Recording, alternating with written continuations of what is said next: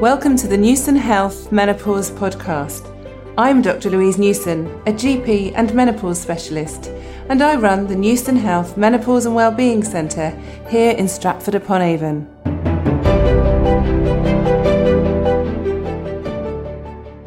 Today I have Saska Graville from MPoweredWomen.net, who I'm not sure how I met actually. We'll maybe talk about how we met, but I've been liaising and frantically emailing to over the last few months. So hi Saska. Hello. Really pleased that you're here. I'm very pleased to be here. So up until probably a couple of years ago, before I started my clinic, I had very little contact with journalists, and I've played a little bit with the media on and off in the past about various GP-related issues. But when I sat in a conference 2 years ago, it was a big International Menopause Society conference, I sat there listening to very clever people, far more clever than me, talking about the ins and outs of menopause care, talking a lot about how safe HRT is. And I sat there thinking, actually, I don't think women are hearing these stories, and I wonder why. And there is a lot of scaremongering going on, and there still is, about HRT. So I thought, rather than being another clever doctor doing lots of research, which I'm not, I thought, right, I'm going to try and play with the media and empower women through getting really good journalists on board. So Saska is one of those journalists who I have met and engaged with, and she's been doing some really inspirational work for women, which we will discuss. So before we talk about what you're doing now, Saska, just talk a bit about what you've done in the past and your background. I was the deputy editor at Red Magazine. I've been a journalist all my career, always worked in magazines and newspapers, and when I was at Red, I'm ashamed to say we never wrote about the menopause. Which is quite something, isn't it? So I remember buying it as a student thinking it was quite grown up because it was not quite Marie Claire, different to Cosmopolitan. And I thought, wow, this is really grown up. What's its target readership? So it's aimed at what it calls middle youth, which is this idea of women in their 30s and 40s and older. Yeah. And we're growing up without growing old was the original premise of it. And I think that's still a brilliant way of thinking about midlife. And it's a brilliant magazine, still is, deals with all sorts of things and deals with health absolutely brilliantly. Yes. Things have changed now, and they have written a lot about menopause and perimenopause in recent years, but certainly when I was there, and I'll probably get harsh looks from any of my ex-colleagues as I say this, but we didn't want advertisers to think that our readers were old enough to be menopausal. So and that's interesting, isn't it? Shocking. Well, I mean, it's shocking in many ways. Firstly, because it's, you know, you shouldn't be thinking like that anyway, full stop. But also, I think it just exacerbates that myth that menopause is an older, inverted commas, issue, whereas what it failed to acknowledge was perimenopause, which was absolutely something that women reading Red would have been experiencing.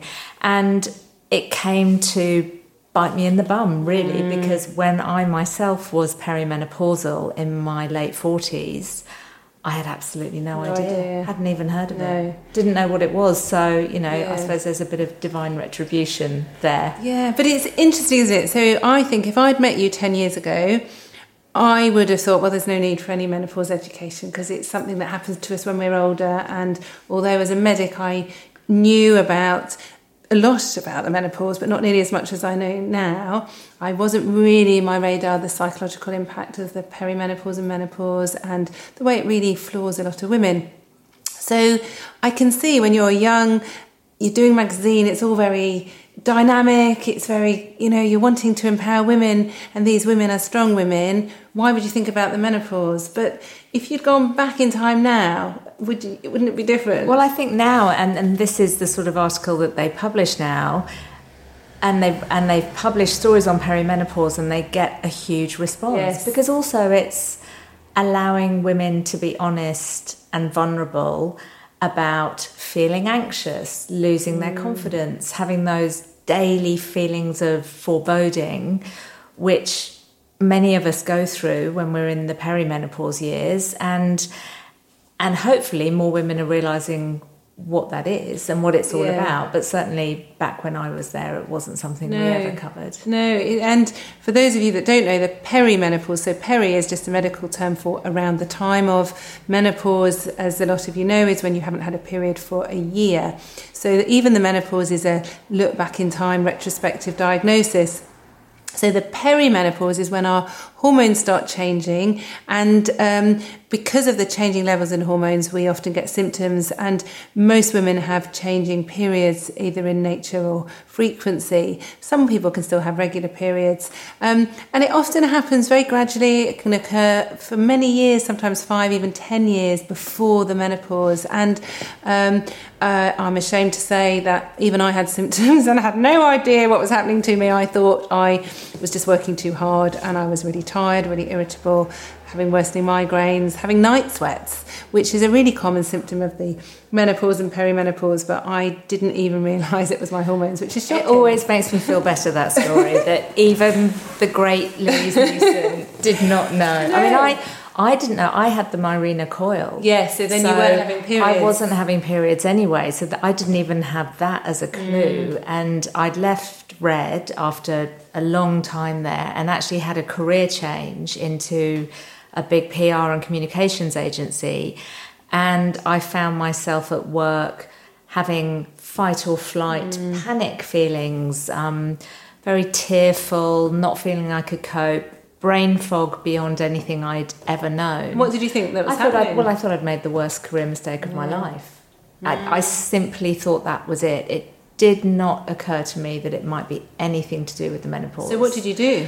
I eventually, after about a year of sobbing, went to see my GP, and I was very lucky that I had a good GP at that point who said, right, let's do a blood test. Right. And the blood test came back. And how old were you then? I was 49. So she shouldn't have done a blood test, though.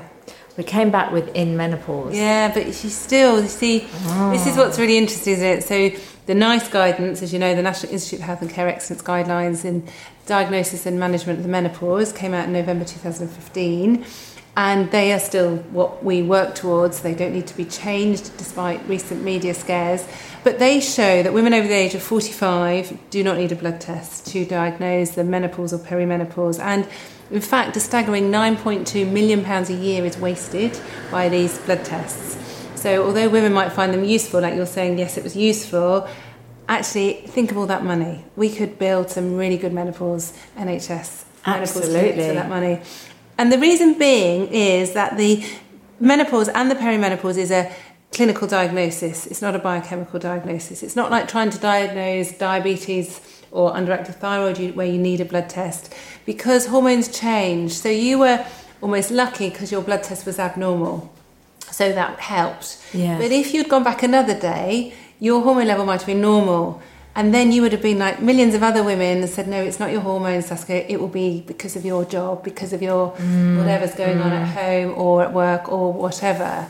And that's when it's really misleading. Yeah. And we see loads of women who have been told, oh, no, my blood tests are normal. Well, they will be normal at some times, certainly of the month if you're perimenopausal, because your periods are changing. But if you're still having periods, you're still producing hormones. So there will be some times in your cycle where you have normal hormones. Well, actually, the GP went downhill after that because the very nice GP left. She gave me all the literature on HRT.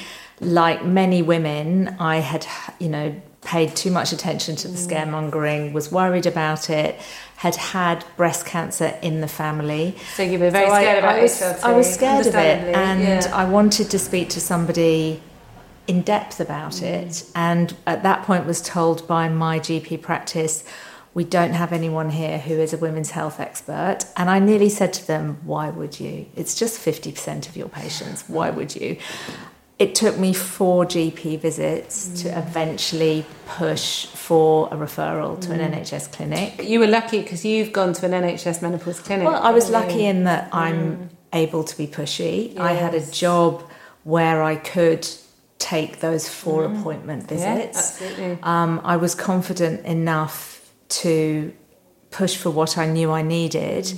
and eventually sat down in front of an incredible consultant in a gynaecology clinic who completely put my mind at rest about HRT, and she couldn't prescribe it to me fast enough. I couldn't take it fast enough, and it sorted everything. Yes. But it was at that point that I thought, if it's this difficult for me, if I'm this ignorant and I've spent my life working in women's magazines, then this is a terrible state of affairs and something needs to be done about it. So that's why I launched Empowered Women. Yeah, because it's, I mean, you're lucky because there is an NHS menopause clinic near you. Round here, as some of you might know, I can't get a job as an NHS menopause specialist because there are no clinics.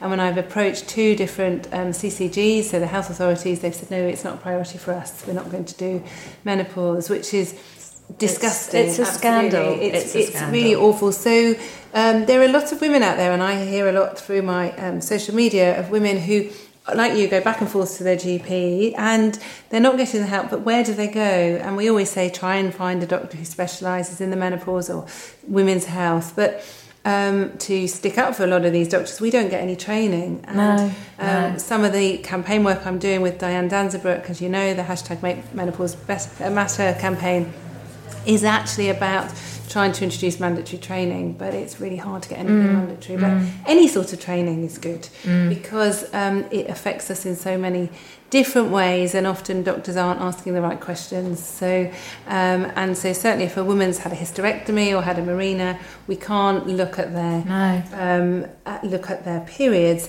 But if they're over 45, the chances are they're going to be perimenopausal. Well, knowing what I know now, I would have saved myself a year of stress. I would have saved my partner a year of having to deal with me under all that stress.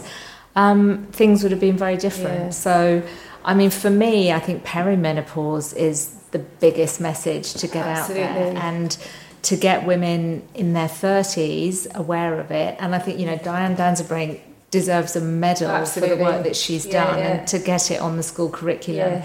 Is it England, Scotland and Wales? It's but we're still trying to battle how that's going to happen. I mean, that it's an incredible thing. It's a great achievement. It is really good. It's people are talking, but I think, like you say, the perimenopause, and actually, although I've said it commonly occurs in the mid-40s, 1 in 100 women under the age of 40 have an early menopause.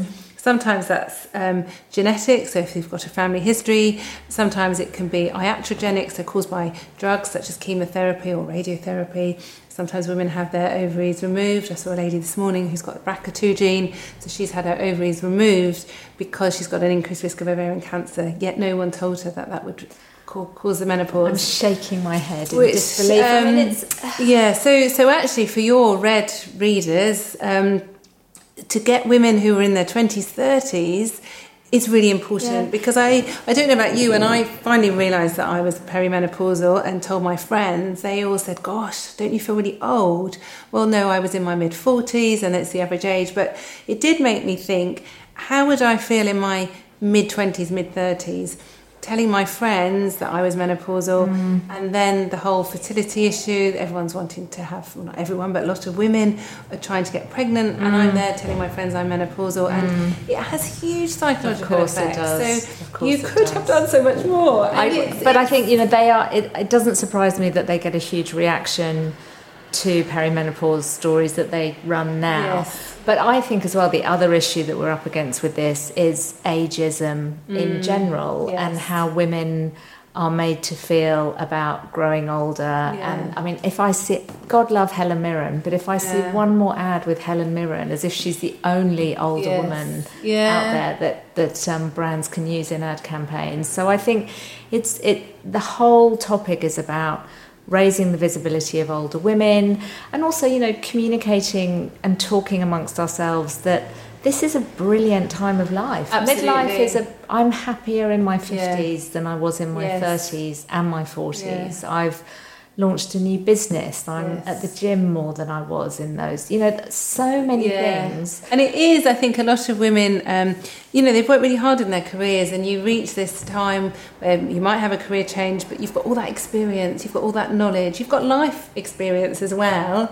And then often it's wasted because of the menopause. You know, the number of women I see here who have given up their jobs, they've given up their lives. You know, I saw a lady yesterday, actually, who had really struggled, and she was on the mini pill, so she'd had no periods. She was on it for 20 years, and now she's better. She's actually lost 2 stone in weight. She's exercising. She's absolutely brilliant. She said, I think I've had symptoms for 10 years, and, no one had helped her. So it's like women fall off a cliff. Yes. It happens when women have children and that drop off of them not coming back to work. So we lose one group of brilliant women at that stage, and then this happens, and it's a second whammy. But I think people aren't recognising it, because if, like us, they're not recognising it's related to their hormones. They think, oh, well, I'm getting older now, or I'm slowing down, and it's just my body telling me. But actually, there is something that can be done. So I looked when I was watching the Glastonbury coverage this year, and there was Kylie, there was Jo Wiley, and I thought, that's what a midlife woman looks absolutely. Like. We're up on stage, we're presenting Glastonbury. Yeah. There is no need to be so down on it. And I think there's a lot of move about anti-aging. Well, actually, we're all aging. It's the way we age is what's important. Well, we can't stop a natural process. There's actually a shift now within that language. So a lot of brands are shifting from talking about anti-aging to talking about pro-aging, because what they're finding, quite rightly, is that women are saying, well, there's no point being anti-aging, because what's the alternative? Yes. There's nothing wrong with aging. I'd rather age than not be aging. Many of our friends by this stage haven't had the benefit of not aging. But it's all about pro-aging, aging well, and doing everything you can to support yourself as you age, but not deny it. I'm very happily 52. Yes. I don't want to be 32 again. No. It's interesting. I quite like my 32-year-old knees, but that's about it. So tell me about your business then. So what are your ideas for it? Well, tell me what it is. Empowered Women is a website. So that's M as in the letter M. And then poweredwomen.net. And it is a community of doctors, well-being experts and brilliant women to power you through menopause. So the idea is that we have medical advice only from doctors. So from doctors like you.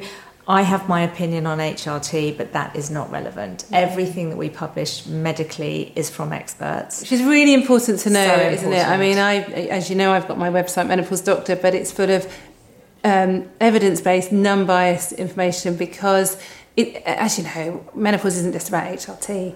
There's lots of things, but it's really important to get the right advice. So important. Talked before when we were off air about different websites that are coming up, and women have to be really careful what they're reading. Yes. Who they're reading. Yes. Who's written that information. Who's written it. Absolutely. And who is the expert. So we have doctors. We have well-being experts, fitness experts, nutrition experts writing, and then we also have well-known, inspiring women talking about their menopause experiences, because part of the way to break the taboo around this is just for all of us to talk about it. So we have some amazing women on there like Patsy Kensit, chef Skye Gyngell, designer Kelly Hoppen, the columnist India Knight, the novelist Lisa Jewell. We've got some absolutely brilliant women just talking about what happened to them. I mean, the chef Skye Gyngell, it's absolutely extraordinary. I don't know if people remember, but she'd won a Michelin star at her restaurant, Petersham Nurseries, and then she suddenly left. And she told me, she said, it's only now that I realise I had menopause insanity. I left my job. I left my marriage. I had 3 months' money in the bank. I mean, that's extraordinary. At the peak of her career, having just won a Michelin star. So, I think the more women share, the more it helps other women. It helps all of us. Absolutely. So that's what the website is, and it launched in May. I'm so proud of it. Well, it's beautiful. It's making my amends. Yeah, for any of you that haven't seen it, the colours, the design, the pictures. You. It's. I mean, I know that took longer than you wanted to get, but it was worth the wait. It was worth the wait. I mean, I am determined to avoid what I think of as the sort of misery menopause coverage that is out there. And there is a lot of it. And I am not denying the fact that many women have a horrible time. But I sometimes look at some of the menopause forums and it just descends into a bit of a slanging match about women's lives and their husbands and blah, blah, blah. And I absolutely want to avoid that. I want women to come to us, get the evidence-based information they need, be inspired by reading about some really interesting women, and then go off and get on with their lives. Not be defined by being a menopause. Because I'm sure you agree, if I wasn't doing so much menopause work, I would forget that I'm menopausal, you know? And that's perfect. I've fine-tuned my HRT, but I also do good exercise, I eat well, I look after myself. But then I want to just get on with my life. It's not how I define myself at all. It shouldn't be. So have you had some good feedback? We've had absolutely brilliant feedback. On Instagram, we get lovely comments and engagement and women thanking us and telling us that they don't feel alone with this anymore. And that's really key, is it? Really alone key, is what a lot of women are saying. So how do people find you on Instagram? So we're empowered_women. Okay. And women are funny as well about this. You know, I think that's that sense of we're all in this together, we are all going through it. You know, when the broadcaster Trisha Goddard did an absolutely brilliant interview for us where she talked about her vaginal chafing when she went on her daily runs. And I thought, God love you, Trisha. Like, that is one of the biggest taboos of all. Nobody talks about that. But there she was, happily sharing it. It's brilliant. Because 70% of women, at least, will experience vaginal dryness if they don't get treatment. Yeah. That's 7 out of 10 women. 7 out of 10 women. Even these women who, for various reasons, decide they're going to get through the menopause, they're going to battle through their symptoms, unfortunately they will still end up with vaginal dryness where the lining of the vagina becomes very thin, becomes sore. And it's not just about intercourse. You know, I see loads of women who can't sit down, they can't wear trousers.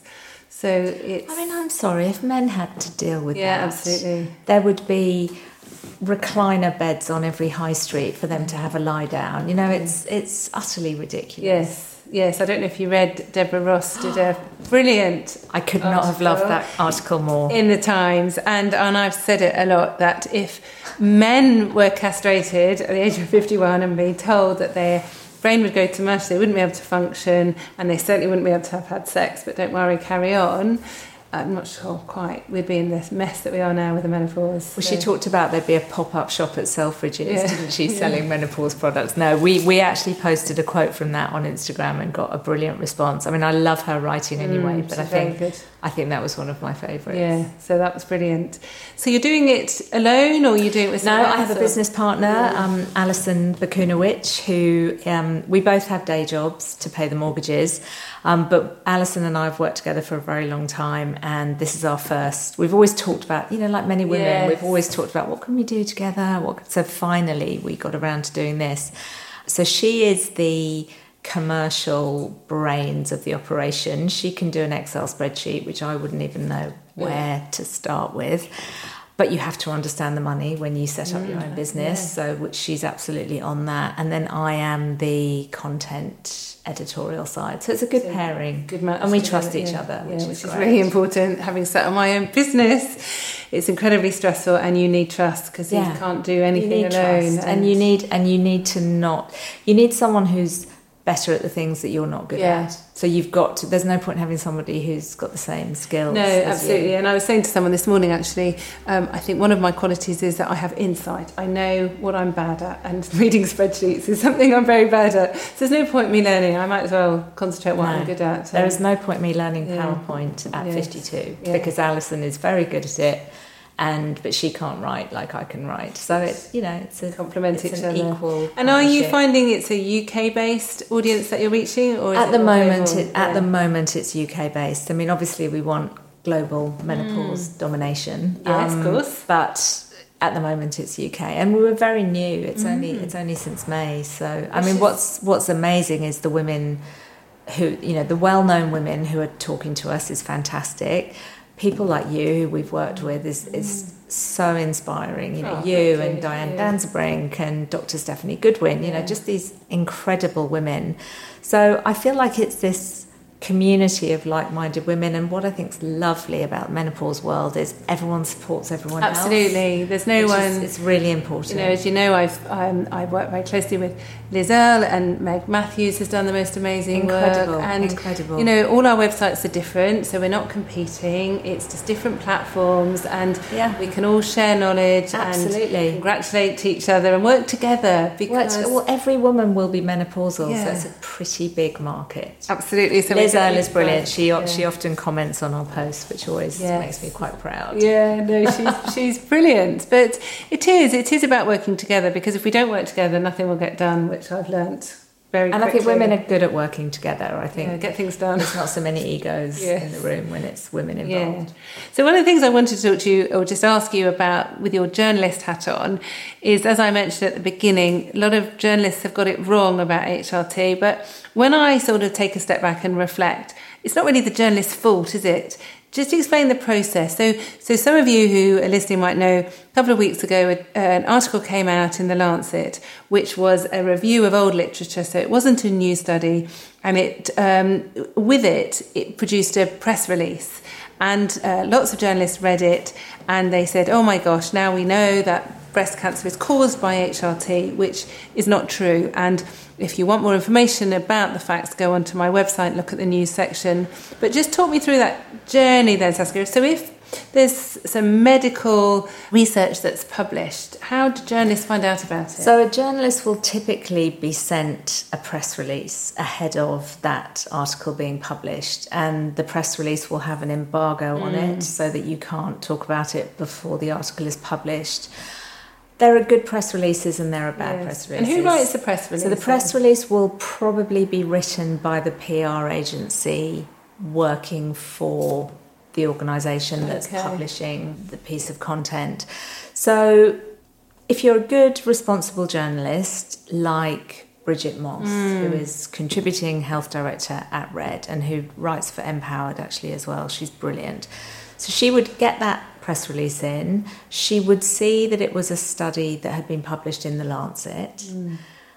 It would have very credible names and organisations on that press release, so she would feel that was a credible press release. You then have a million, I mean, we used to joke at Red, you know, you have a million press releases that come in that are just tied to completely random facts, you know, where they try and align something Kate Middleton wore with some random product, you know, so you get those kind of rubbishy press releases that are churned out all the time. But if one comes in, a study published in The Lancet, a credible researcher attached to it, you're going to look at it. You're going to look at it. Yeah, you're going to look at it and report on it. So I think that's why what happened a couple of weeks ago happened. Yeah, and I think also it depends on the time, doesn't it? Because I think a lot of journalists try and get hold of experts, but if they're on holiday, then they'll go through different levels of people, won't they, to try and get a quote from someone. And good journalists will then check with the people they're quoting. So I know, you know, Bridget has written for us and quoted you, and she will always check, and she's written for Red and quoted you, she will always check the quotes. So those good journalists would have checked everything and gone with what the press release was saying. So it's, but it's very hard, because they, at the end of the day, journalists have to sell newspapers, or the newspapers have to sell, or the magazines have to sell, don't they? So anything that's a bit more sensational. And also that, you know, the media love a clickbaity bit of HRT scaremongering. You know, they know that women will click onto that. Yes. So there is that as well. It's immediately giving them an HRT headline that they can go big with and... Well, because as you know, as we know already from both our work, that women are desperate for information. There's so many mixed messages out there. So anything else, I think, right, this is it. I'm going to really be given the facts. And this has been really damaging what has happened, because it's made people more uncertain about it. I read it and my heart sank. I thought, oh, God, you know, is it back to square one? Yes. Do I need to come off HRT? Yeah. So I immediately, it was really early in the morning, it was before I was going to the gym, I immediately went onto your website. I was like, God damn it, she's already written about it. She's already on it. So I knew quite quickly that it was fine. I didn't have to come on HRT. But, you know, I had that moment of panic and I'm immersed to a certain extent in this world. Yeah, I mean, it reminds me a bit of the MMR vaccine when all that scare came out and with Andrew Wakefield, and we knew that it was not good data. Again, it was published in The Lancet. But then, actually, when I took my oldest daughter to have her MMR vaccine, I still felt a bit, should she be having this? Knowing full well.